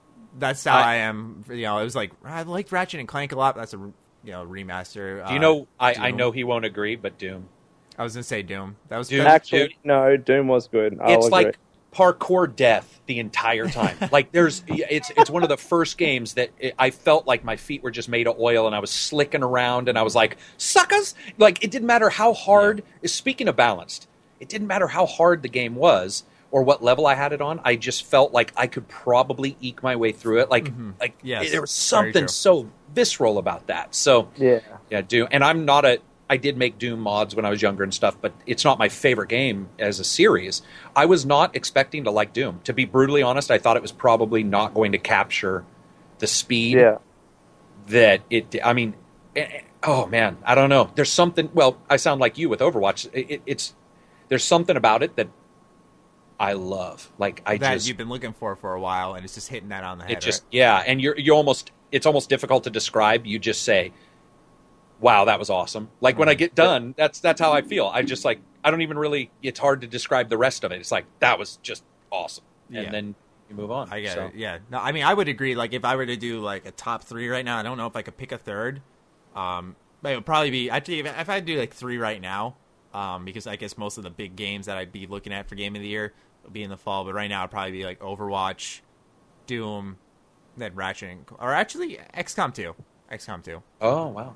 Yeah, I liked XCOM 2 a lot, but that's just me right now. You know, but I agree with Lone. At least for me, aside from Overwatch, there has not been a pure standout. I know a lot of people are going to say Doom, and I totally get why. For me, Doom just when I pick my games of the year, I'm very particular. I don't only look at AAA. I look at the whole package. Though, like, did it offer whatever experience it was trying to give me? Did it nail that? And so that's why, like with Doom, you know, primarily gameplay focused. It nailed it, so I totally get why people would be into that. And it another one, Codex, the Deadly Tower of Monsters, baby. Really? That thing is fantastic. Yeah, it's like Flash Gordon Gauntlet, and that shit. When did that come out? I think in February, and I emailed them just a couple days ago, and I was like, seriously, I shouldn't do this as a reviewer, but Jesus, are you guys releasing a sequel? Because I probably won't review it. I just want to play. It's not perfect. Did you review the first one? Oh yeah, okay, yeah. I'll check it out. I reviewed this one. Yeah, It's one of those games that goes above some of its technical issues. I think we see that. Like, XCOM had technical issues, but you like it enough to say it's Game of the Year, right? Like, Overwatch had a couple issues, and you're like, that's what makes Game of the Year not perfect, because perfect can be soulless, you know? Mm-hmm. And I think XCOM had some issues, but I certainly would put it up there in the top five. Sometimes the camera would get hooked. Extended, like, 10-hour slow-mo seconds of, like, the gun going up, them just staring, like, and what is happening here? It's like, hi, the game's still working, and it crashed, you know, so each game has their own set of flaws. For me, though, it's like with Overwatch, actually, it was just last night I was playing it, and it was the first time that I had actually, we were playing, it was just me and two of my best friends, and we were playing, and it tells you in the match, you'll have, like, you'll see lines connected to players, that means who's in a party. And it was usually they match it up the same, where if I'm in a party with three people and someone else is in a party of two and then someone's solo queuing, that's how the other teams match up. They'll have another party of three, another party of two, and one solo queue. So it's an even matchup. And for the first time ever, it was actually an unfair matchup where these guys were higher ranked, full squad of six versus us. And we got our asses kicked because they were all together. We stood zero chance. And so, you know, I looked at it. I was kind of upset about it, but I looked at it from the perspective of, I have over 100 hours in this game. If it fucks up on me once, is that unforgivable? Like, no, absolutely not. It's a machine, we could say. It's going to fail at some point. 100 hours, one fail every 100 hours. Yeah, that's awesome. Give it to me. I don't care. But, that'll wrap up our segment 3 of what we're playing, our favorite news bit. Time for our fan questions. I did things a little different this time. We're trying to drive a little more traffic to Sugar Bombed to get you guys interacting in a new way. And I know a lot of you guys ask awesome questions each week, and this keeps it from mixing up our answers to each week's podcast with questions that you guys submit with the hashtag HamRadioTime. So this kind of separates things a little bit. We're going to give it a try, see how it rolls. So if you guys want, right now, it'll be a real easy way to get your question on the podcast. Just head over to Sugar Bomb, sign up. If you already have an account, go to the forum. There will be a link in the description down below, and just post your question. It's as simple as that. Post it wherever, and a mod will just sort you into the right area and tell you this is where you post it from now on. Like I said, this is a way to, no lies here. This is a way to generate traffic to the site, but also to get more recognition for your questions. So we'll see how this goes. If it doesn't work out, we'll switch back to Twitter. But for now, this is, I think, a way to get those who really care their questions on. So we'll start off with the first one. And mind you, these are going to be older questions. If you guys go to the site, these are much older ones that we missed out on from earlier this year, even to last year. But they were ones that when I read, I was like, these are good ones. So were you saying something, Lone? No, I was saying that those would be old questions, but I'm excited, to be honest. Oh, feel free. Yeah. No, they're good ones. Yeah, I think it would be I think it's a good change. See what comes from this, because we know a lot of our most passionate viewers hop on that site, so I think it was a good mix of the two. So the Vault Soldier asks, out of every game you've played, which game universe would you live in aside from Fallout? Now, I do remember, I believe we answered this one. I'm not 100% sure. It sounds familiar. I think we did. I said Pokemon or something. Yeah, but I still want to talk about it because I wanted to get Carrick's response to this. And I'll get my response again. Just a video game where we liked the world enough to live there? Yeah, like a universe. Mass Effect. Really? Oh, yeah. Without it. I mean, quick. Kryn, which is from an old Dungeons and Dragons, there was an NES game called Champions of Kryn, a PC game as well. So Kryn, which is one of my favorite role-playing worlds, probably, but something people know, they don't have to be 200 years old to talk about, would probably be Mass Effect. Mass Effect, Star Trek, 70s polish, grain filter, everything about that just, yeah. Yeah, I sure. Love that. Yeah, sci-fi. Yeah, no, I love that. Mm. For me, personally, I think I originally agreed with you, Lone. I was like, that was a really good answer. I'd go with Pokemon, but now I'm going to differentiate.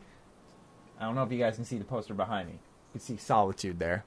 Nope, my head's blocking it. What? Skyrim? Yep, Elder Scrolls, Tamriel. Really? I love Tamriel. Yeah, I don't care if it's a cop-out. Oh, you can't do Fallout. Well, I'm going to do Elder Scrolls. But I love Elder Scrolls universe, dude. People are like, aside from Fallout, it's like, I wouldn't want to fucking live in Fallout, dude. The world's burnt down. Why would I want to? I've got radiation poisoning for the 44th time today. No. Yeah, pretty shit. Elder Scrolls is a wonderful fantasy universe. It's beautiful. There are quiet, peaceful parts. There's multiple races. Like, I'd be an elf in Elder Scrolls, dude. For sure, dude. I'm all for that. And Lone, if I had to give a different answer, though, this is one caveat. I would say Dragon Ball Z, but only if there wasn't crazy people trying to kill the Earth every other week. I can't tell if you guys are fucking with me right now. Are you guys? Do you guys really mean fucking Pokemon? And are you guys really? Is that really what you talk? Is that really your answer? I don't know you guys well enough to know if these are jokes or not. Because I'm serious. I'd live in Elder Scrolls. No. But you said Pokemon before. Oh, yeah. Mm. Was that a joke? Would you want to be a Pokemon where other people are fucking catching you? Oh, no. Like, I'd be the trainer. Oh, okay. Yeah. I'm like, what is going on? I want to be trapped in a ball for my days. Yeah, this entire time I'm like, these guys are, I can't tell if they're messing with me or not. We don't know how comfortable those Pokeballs are. Okay. It was comfortable, exactly. Oh, I just cuddle up and I get in next to this guy's ball sack. It's great. I gotcha. And he said Dragon Ball. Is that what he said? Yeah. Dragon Ball. Yeah, okay. If the world wasn't trying to be destroyed, then that means like, dude, you would be like Dragon Ball Saiyan or I'd be Saiyan, yeah. But you wouldn't be a Namekian, dude. What the fuck's your problem? Being a Namekian, that's boring. Dude, Piccolo's the best character in that show. Oh, he's not. Oh, I've changed my mind. I want to be in WWE. That's what I want to be. Hot chicks running around, writing my own scripts. And having occasional bugs where people's like heads disconnect. I think that would be my favorite. You guys crack me up. I would never have assumed those would be your answers. Well, Skyrim, I can assume. Why would somebody say you can't choose Skyrim? That's like saying, hey, here's a contest, but you can't enter it. Like, that makes no sense. Yeah, I know someone... I mean, Fallout I get, but like Fallout's a pretty obvious one. Because you run a channel on Fallout? I guess they'd be like, well, that's the obvious one. It's like, no, it's not the obvious one because I don't want to die, so like... But for me, like, maybe like the Ninja Skyrim, you're going to be lit on fire or fight a giant that's just hanging outside a Whiterun going like, sup. Yeah, exactly. Or I stumble upon a cave and just get stabbed by someone randomly, like, in the entire the game. I'm going to give another answer. I'm going to say and people are going to expect this from me, BioShock before everything went crazy. Oh, that's a good answer. Yeah. That's actually... I was waiting for that one. I thought that's what you were going to go with originally. I think that would be awesome. Before they discovered Adam, before splices started to be a thing, I mean, that world was meant to be a utopia, and I think it does have a lot of potential if it's run by the right person. I got another one. Persona. The Persona universe is so awesome. It makes me excited about school. It really does. What? It's like it makes me excited about fake suicide. Guys, these are not answers I was in any way, shape, or form. I'm talking Persona 4 though, not 3 where you're literally shooting yourself in the head. Yeah. Transformers. Yeah, there's a Transformers game. Transformers. Yeah, that's crazy. I would never. Yeah, you know, Persona though, man. I got to admit, I'm not as into, you know, Japanimation and manga and all that stuff, but I do like Persona 4. Yeah, Persona's like the go-to. I'm not a fan of Japanese role-playing games, but I like something. Yeah, but I like this. That's kind of go-to because my friend who lives right near me, one of my best friends I've known all my life, hates Japanese games. So, like, anytime I bring one up, dude, you're a fucking weeb all the time. But I said, try it. I gave him my copy of Persona 4 Go, and I was like, just try it. He's like, no. I'm like, trust me. He loves it. Yeah. Lone, you want to guess who it is? What? Who? Connor. Oh, of course it's fucking Connor. It's Connor. He hates Japanese games. I put on anime in his room one time that messed with him. He was like, having a freak out. So I just saw some news.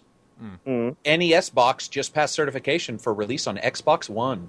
NES emulation on Xbox One. What? I'm reading it right now. So it says, hold on. Someone must have screwed up because NES Box just passed certification for a release on the Windows Store. According to a post on Nintendo Life, the programmer of the app tweeted out that the emulator will be coming to the Xbox One as well shortly. NES Box allows you to load up ROMs and homebrew via a USB drive. While emulation is this official? It's not official. It's official from the guy who said that he got authorized, and it is. It's actually on the store right now. I'm looking at it. Interesting. Wow. Do you think that's the biggest mistake possible? And maybe they just were like, whoops, what's NES Box? Oh, we don't know. It's NES Box. I have no clue what that is. Microsoft's, we're too young. We're like, what's NES? I don't know. It's probably like your Loch Ness Monster or something. So Nintendo stuff is going to be on like an Xbox platform? Is that what I'm... It's Destructoid is running as their lead story. Holy shit. That's crazy. But it may be a loophole, which I would assume... it is. I don't see Nintendo. Hey, it'll be like PT where people get it on their system and fucking unplug it from the internet so like nobody can move it, right? Wow. You know, sorry. You can just download emulators and ROMs on your PC. Not that I do that, of course not. We've all done it. Don't lie. Have I? Come on. Okay, yeah, Pokemon. Pokemon Emerald on my PC. There you go. Okay. Yeah. Once. But that was it.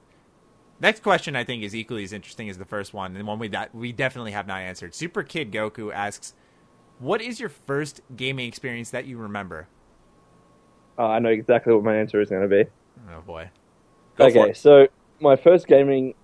My very, very first gaming experience was probably doing something with the Super Nintendo.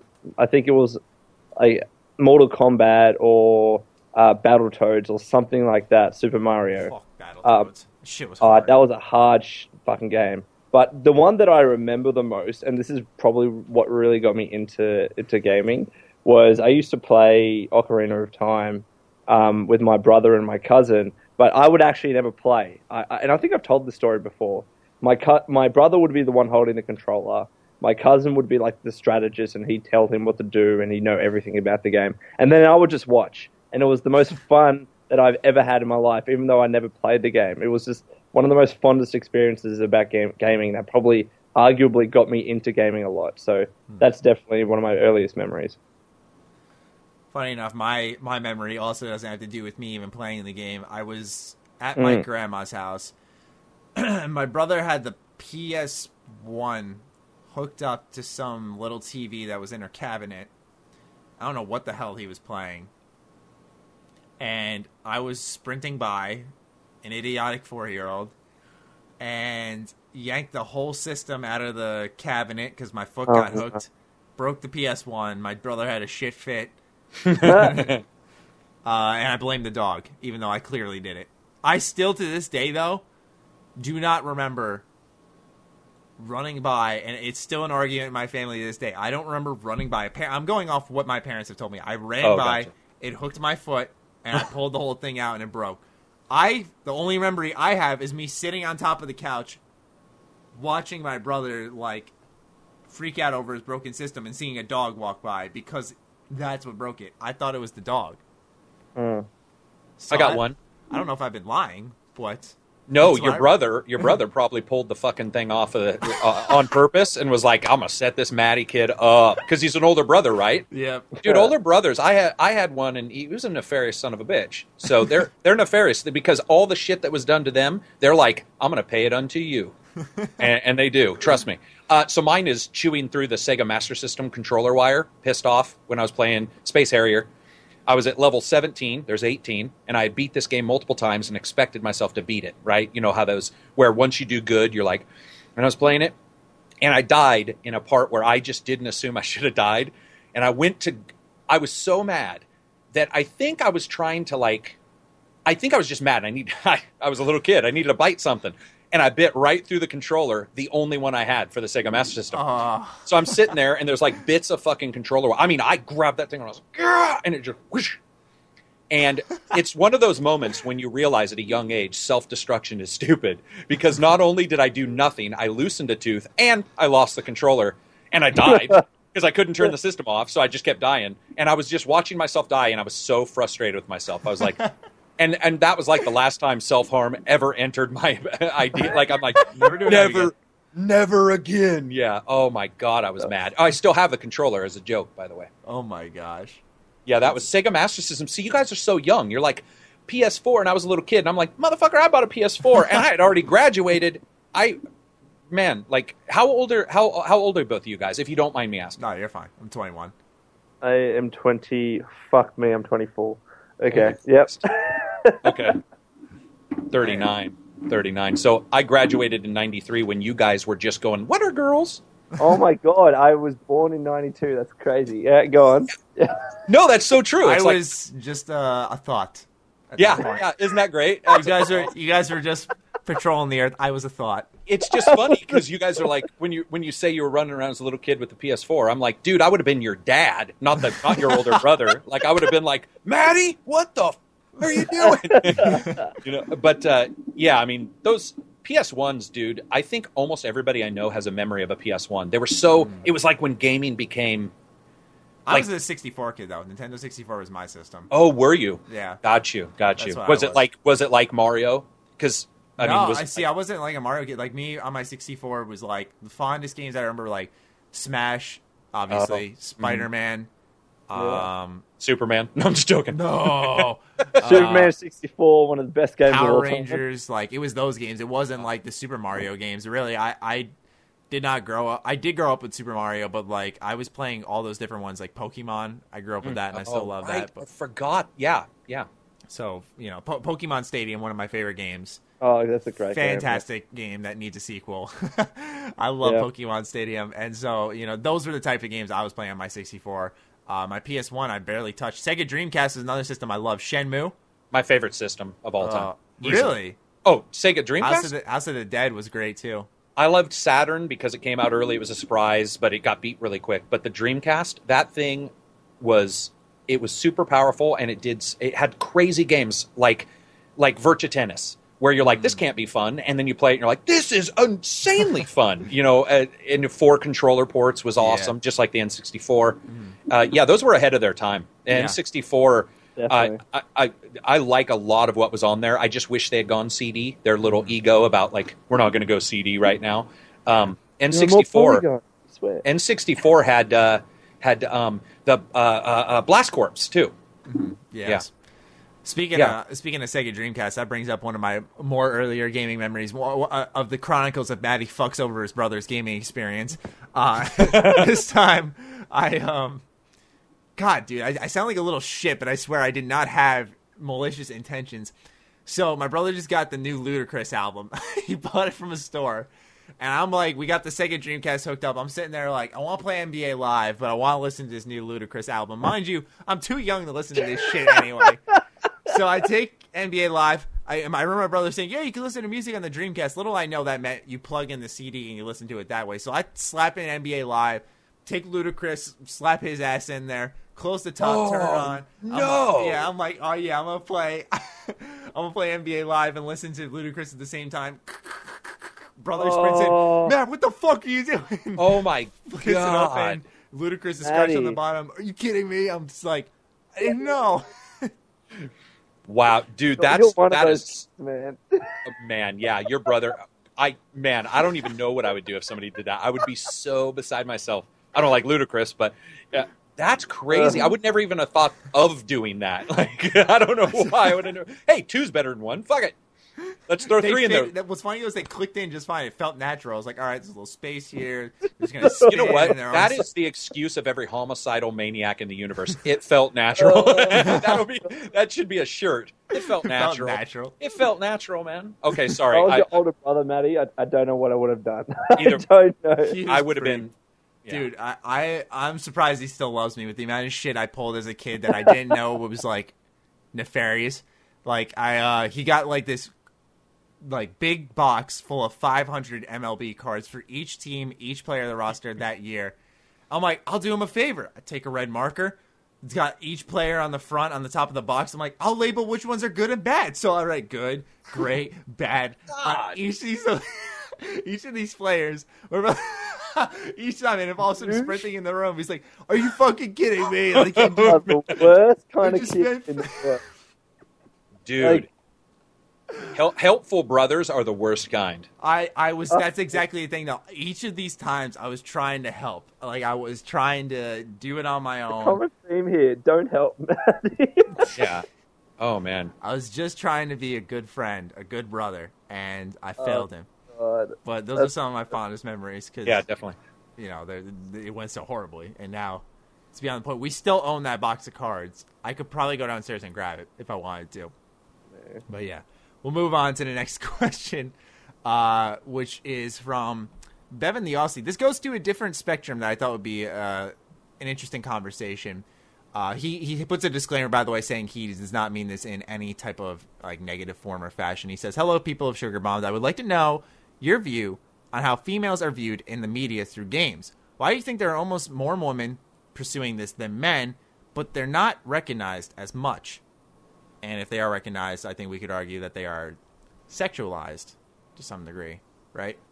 Is he talking about the portrayal of women in games or in the games industry? Yeah, like I'd imagine by this Overwatch, he means... kind of stuff. Yeah, Overwatch, but also the, famous streamer big tits kind of thing, you know, that sort of thing as well. Girls don't know anything. They're just here to sell their bodies, that type of shit. Mm. And he's like, well, why they're viewed that way. Wouldn't you guys agree that just like guys are always told that they think with just their dicks, the plain and simple fact is some women help women's movements, some men help men's movements, and vice versa. We have some YouTubers that are just vile guys, by the way, and then we have some women Twitch. I've told multiple people that's why I won't join Twitch until they get rid of the tit channels. I don't believe in them, so it's like I think that channel's vile, like, and not because of just that, because of multiple things. But I don't think that as we move forward, there'll become an equality in everything. That's how things work, is it takes time. And when it takes time and when people get really antagonistic when things change. So I see it as one more thing that's slowly improving, but I don't think that some people help their own cause. And I don't think that all guys are dicks. Does that make sense? Like, yeah. It's too broad of a stroke for the most part. So, I think once we get to the stage where, for example, a game has a female protagonist and people don't think twice, that's when we'll know, for example, that there aren't any inequality issues. Mm-hmm. Like when, for example, say if Dishonored 2 were to have taken the big jump and said, all right, it's Emily Caldwin, she's the main protag. And people didn't throw their arms. They shrugged. And they just shrugged. That's when we'll know that that, you know, inequality has become more of a fleeting issue, and we're still not there at the moment. Yeah, I don't know. For me, on that specific topic, I've always been a believer of, you know, I don't care if it's a man, woman, whatever, alien. If this person fits the narrative you're trying to give me, then put them in the game. I've always said that, you know, that it doesn't matter who or what I am playing as. If that is the narrative you're trying to tell me, you feel this person or thing will portray that best, then go with that. I don't like when games nowadays are like, we're going to have, you know, this woman character, this male character, this, and that to appease all these different people. It's like, you know, what's the point of that? When it's, you're just trying to people please at this point, which you're never going to please everybody. So what I believe is just do what makes your vision for your game work the most. Well, there's original artist intent, which is, I think, what you're talking about. And that certainly matters. I think also you can stretch it to the same, almost anything, though, in gaming. For example, like sex.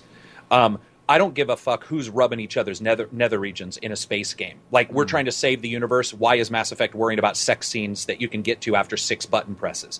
Yeah. It's the same thing. It's like, oh, because we can have it. Oh. Did he disconnect? He did just disconnect. Did you see that freeze frame?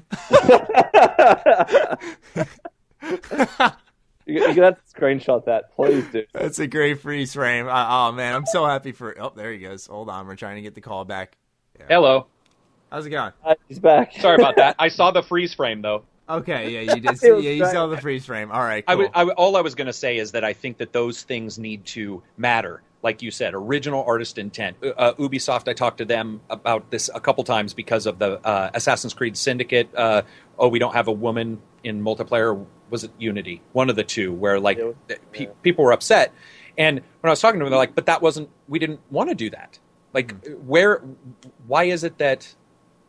Where's this other control? Like, I already have an artistic director. I already have a game director. Where's this other person on the internet thinking that they can like control what we're making?" So, but I agree with what he said. Like, I can't wait until the day that somebody says, we have a gay black protagonist from Africa who's also an alien, and we just go, okay, cool. Okay, cool. Yeah. Yes, like that. That's what I want. When we get to that day, I think I'm just going to be so happy. And I'm not ignorant about it. It's probably going to take decades. Everyone knows it's going to take a very, very long time. Yeah. But once we do, I think the games industry will be a much better place. Me too. Yeah. It's going to be awesome for a lot of people that look at. I reviewed a game from Africa recently where the developers got money from a grant, and that it was the first developer to make a game in Africa. Like, to me, that was awesome that I lived that. I remember them reaching out. It was I remember PAX East.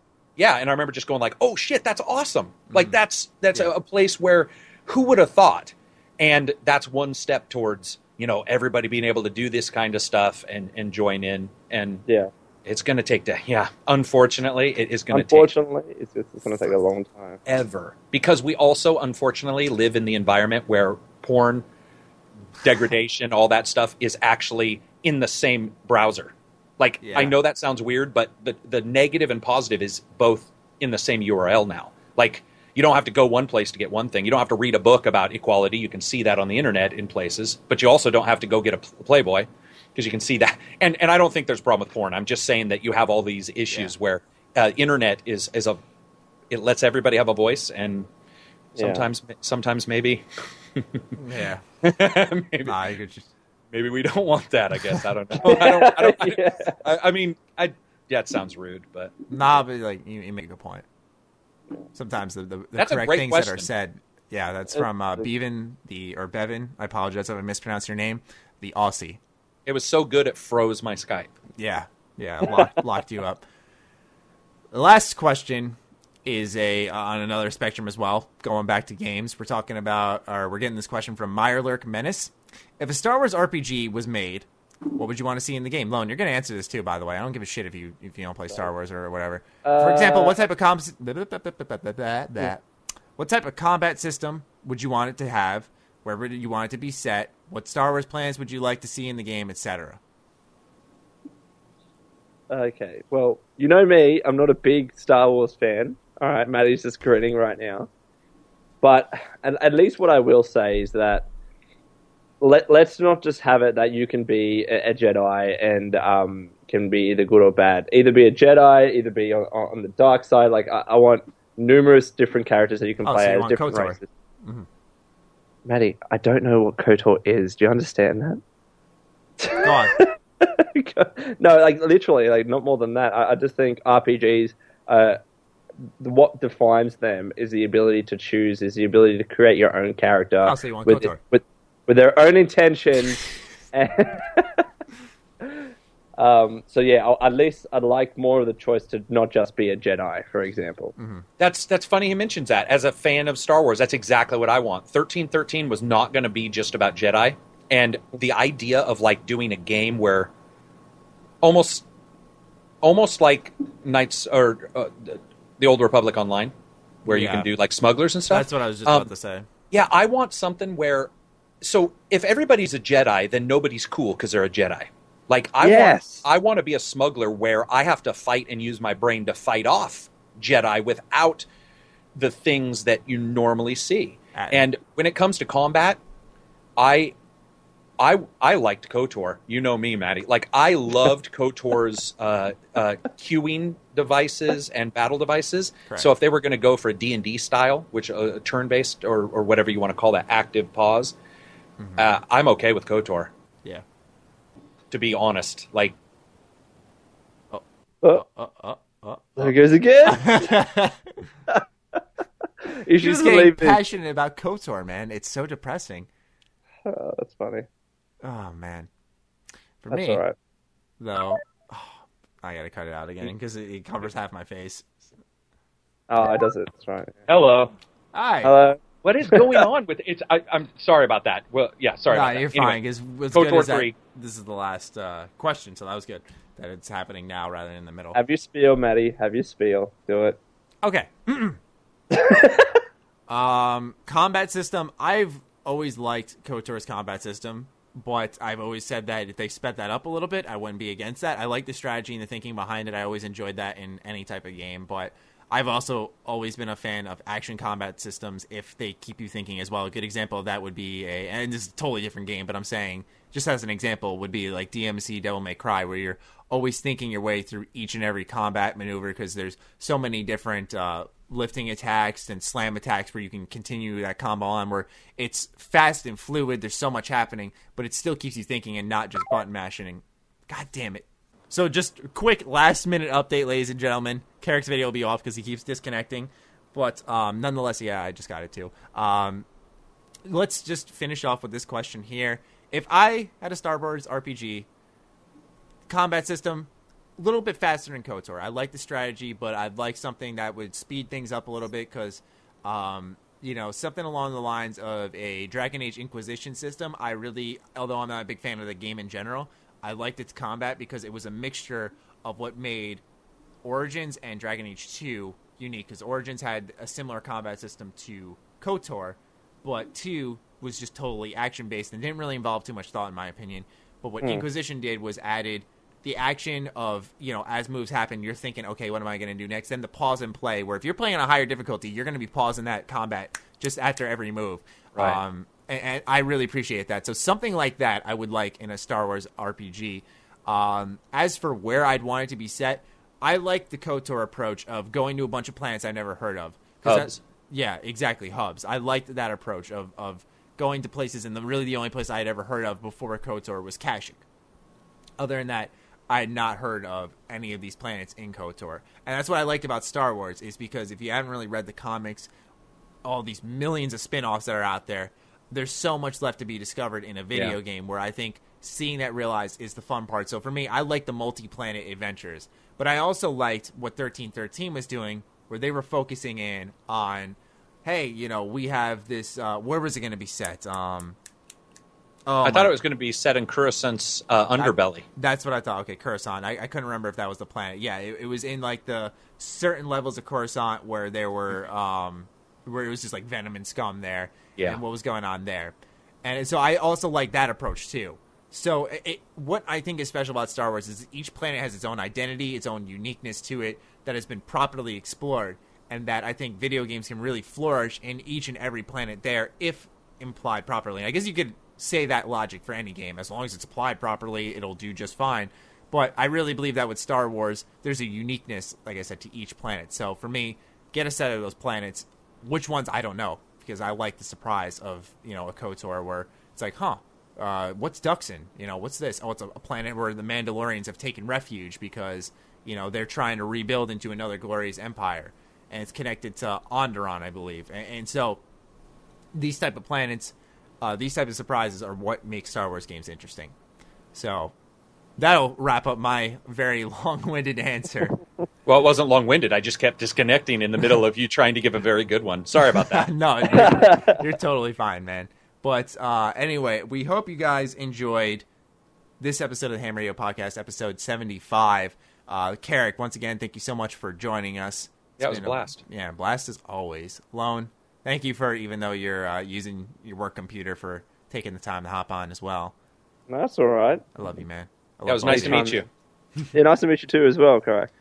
Yeah. I'm sure we'll have you again sometime soon. Oh, give it like another week or two. I'm sure right now people watching are just going like, fucking shut that fat dude up. Actually, dude, I told you there was comments on the last podcast that were saying, I'm not watching this because Carrick's not here. I'm like, okay. Like, fuck you too, buddy. Fuck you too. No, it wasn't even a fuck you too. It's like, I'm not saying this just because you're here, dude. Like, I totally, I get it. Like, you're a smart-ass dude. You know what you're talking about. You're funny. Like, you contribute in every form and fashion. You're perfect for the show.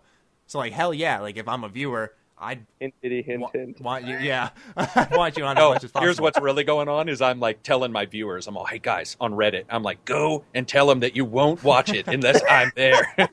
I'm just joking. No, well, it's fun to do because, well, first of all, we both like KOTOR. I don't want to talk about the other person who doesn't because I just don't think we should ever even acknowledge he's there. But no, it's cool because the fact is you know, talking about these games in this fashion with a pretty positive audience is rare. I think you guys on your channel should be pretty impressed because other than a couple, and including my channel other than a couple, we have very positive audiences. And, dude, do you know how rare that is? Like, yeah, I have people who come to – I've seen it on your channel. I saw it on the last – and then on mine where people are like, this is like the last, you know, place of solace and hope. Where people are they still bitch about stuff, but where everybody is like fairly positive or excited. And if that excitement dies, that's fine. We just move on because we like games. That's, to me, most important thing of all. Yeah, so. I mean, I've said this before. You've changed a lot on how the way I YouTube. You know, I've created my channel with the intent of I love video games. And then I could argue, like, even though it didn't really change my content or anything, I kind of lost focus on that. But then I've started building around that idea and working with people who have that same idea where it's like, yo, I fucking love games. Like, do you want to do this video together? Yeah. And it's just as simple as that. And it's so much more fun to do. It's flexible.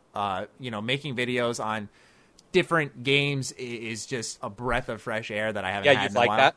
Yeah, sure. You'd like that? Yeah, I was going to ask you if you know how you feel about doing it. It's even if it was No Man's Sky. Those videos are doing great, though. So it's like, you know, that's the also refreshing part is that they're finding equal success, at least with a lot of my other content. So that's good. You know, it's relieving on that front as well. I'm not saying that each video is a slam dunk for sure. I'm going to have a lot of failures where videos are just going to underperform like fuck. But that's part of the job, sadly. That's why you see Patreon, you know, that so that we can fail and just focus on creating rather than... Well, this video will get me some of that YouTube money, so do I want to do that? $3. Yeah, $3. So anyway, let's wrap this sucker up. Lone, Carrick, once again, thank you so much for joining. Love you guys so much. Normally, we let the guests close these out. So, Carrick, would you like to do the honors? Well, first of all, I want to ask you, and you can cut this. It's I don't know how long we're in. No, have fine. You done your Have you done your Patreon yet? No, I am like. What I'm trying to do now is think up, and I'll leave this in. I'm trying right now to think up reasons, like positive. Not even stuff. Reasons. I think justifiable reasons. I think YouTube's inconsistency is a justifiable reason enough. Oh shit! But I would never say that, you know, straight up like, yo guys, like I don't know how my paycheck's going to fluctuate each month, so you should probably just pay me. Like, I'd never put it that way. But, right? You know. That's awesome, though. You should do the first video as a joke like that. Like, what's up, guys? I don't know. Maddie would get brutally murdered. Yeah. People won't see it as a joke. I can see it right now. Sadly, some people have not been able to pick up yet on my channel my sarcasm. They're learning, but there's... they have not been able to get my sarcasm, or I'll say things with a straight face, and it'll sound like I'm dead serious, even though I'm like in my insides, I'm dying. I'm like, this is funny. So you're more trying to get your rewards all set up, and exactly what I'm doing. I have a couple of rewards lined up. Lone, I've talked to you about them. I've also mentioned the Eucharic, but I'm trying to get enough where it's like I'm not excluding people who don't sign up, but I want to compel people to sign up because I want it to benefit them, of course, but I also. I need a livelihood, right? So, like, you need that money as well. Tough balance, yeah. So you're trying... Okay, so I got no way to close it then.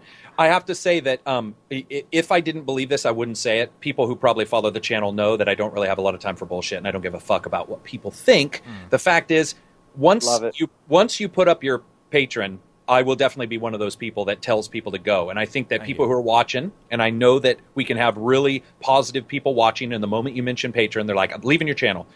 One thing I will say is that I really do implore people to make sure that once he puts up the Patreon to actually go and look at it, because if you guys even get a little bit of humor, if you guys enjoy whatever he's doing, or if you find yourself getting a game you weren't thinking about getting or not getting a bad game, he's saved you money. And there is nothing wrong with somebody who is out there to do those kind of things with giving them some kind of reimbursement, which includes whitelisting the channel on YouTube, making sure that AdSense, the 1/4 of a cent he's going to get, is fucking applied to him. Because people like Maddie, though yourself, and Lone, you guys. Yeah, all you guys. Well, Lone especially because of, some of the stuff he covers is hilarious. But you guys just have a good sense of humor as a combined team. And I think that moving gaming forward with a good sense of humor but still being able to critique is rare. And so when you get that up, I think I just really implore people to check it out, because I think that if a channel like yours disappeared, if you guys couldn't create content, then we would just have one more. And remember, I have angry in my name, but we just have one more angry Joe. And there's nothing wrong with that. There's nothing wrong with him, but we don't need another one. What we need is people who are passionate about games, who can talk about them, interested and not invested. Yeah. If you get invested, you're going to get personal. And from what I've seen of you, I fucking wouldn't say it if I didn't believe it. You don't seem invested. You might be passionate. You might be excited. There's a difference. Yeah. And it's rare. And so I implore people to make sure to check out your Patreon. And if that sounds like I'm paid off, fuck you, because Matt doesn't have enough money to pay me. I've already asked him for a loan, and he hasn't given me any. So he would come over and kick my PlayStation over, apparently. No, never, man. I can't wait to see the Patreon, man, because I will. Yeah, I mean, obviously I'm going to be... In the coming weeks, I'm going to be like messaging you a lot because you have a successful one up and running. So for me, I like to learn from those examples. So yeah, I'll obviously be talking to you about that down the line. But that's it for me. That's my close. Yeah, I appreciate that though. Those are some nice words for me, man. It means a lot. Well, you don't see me on other people's channels.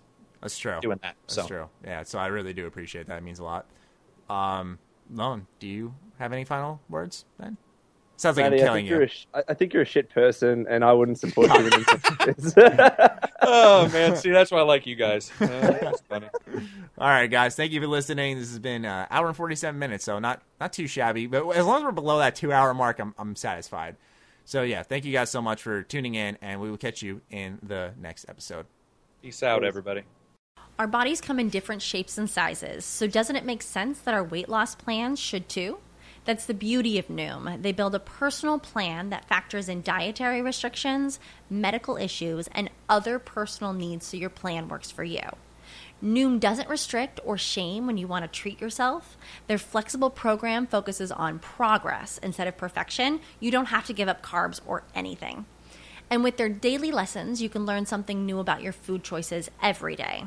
After just a few days of using the app, I learned how to recognize cues for overeating and how to choose the right foods to feel full. Stay focused on what's important to you with Noom's psychology and biology-based approach. Sign up for your trial today at Noom.com. That's Noom.com. And check out Noom's first ever cookbook, The Noom Kitchen, for 100 healthy and delicious recipes to promote better living. Available to buy now wherever books are sold.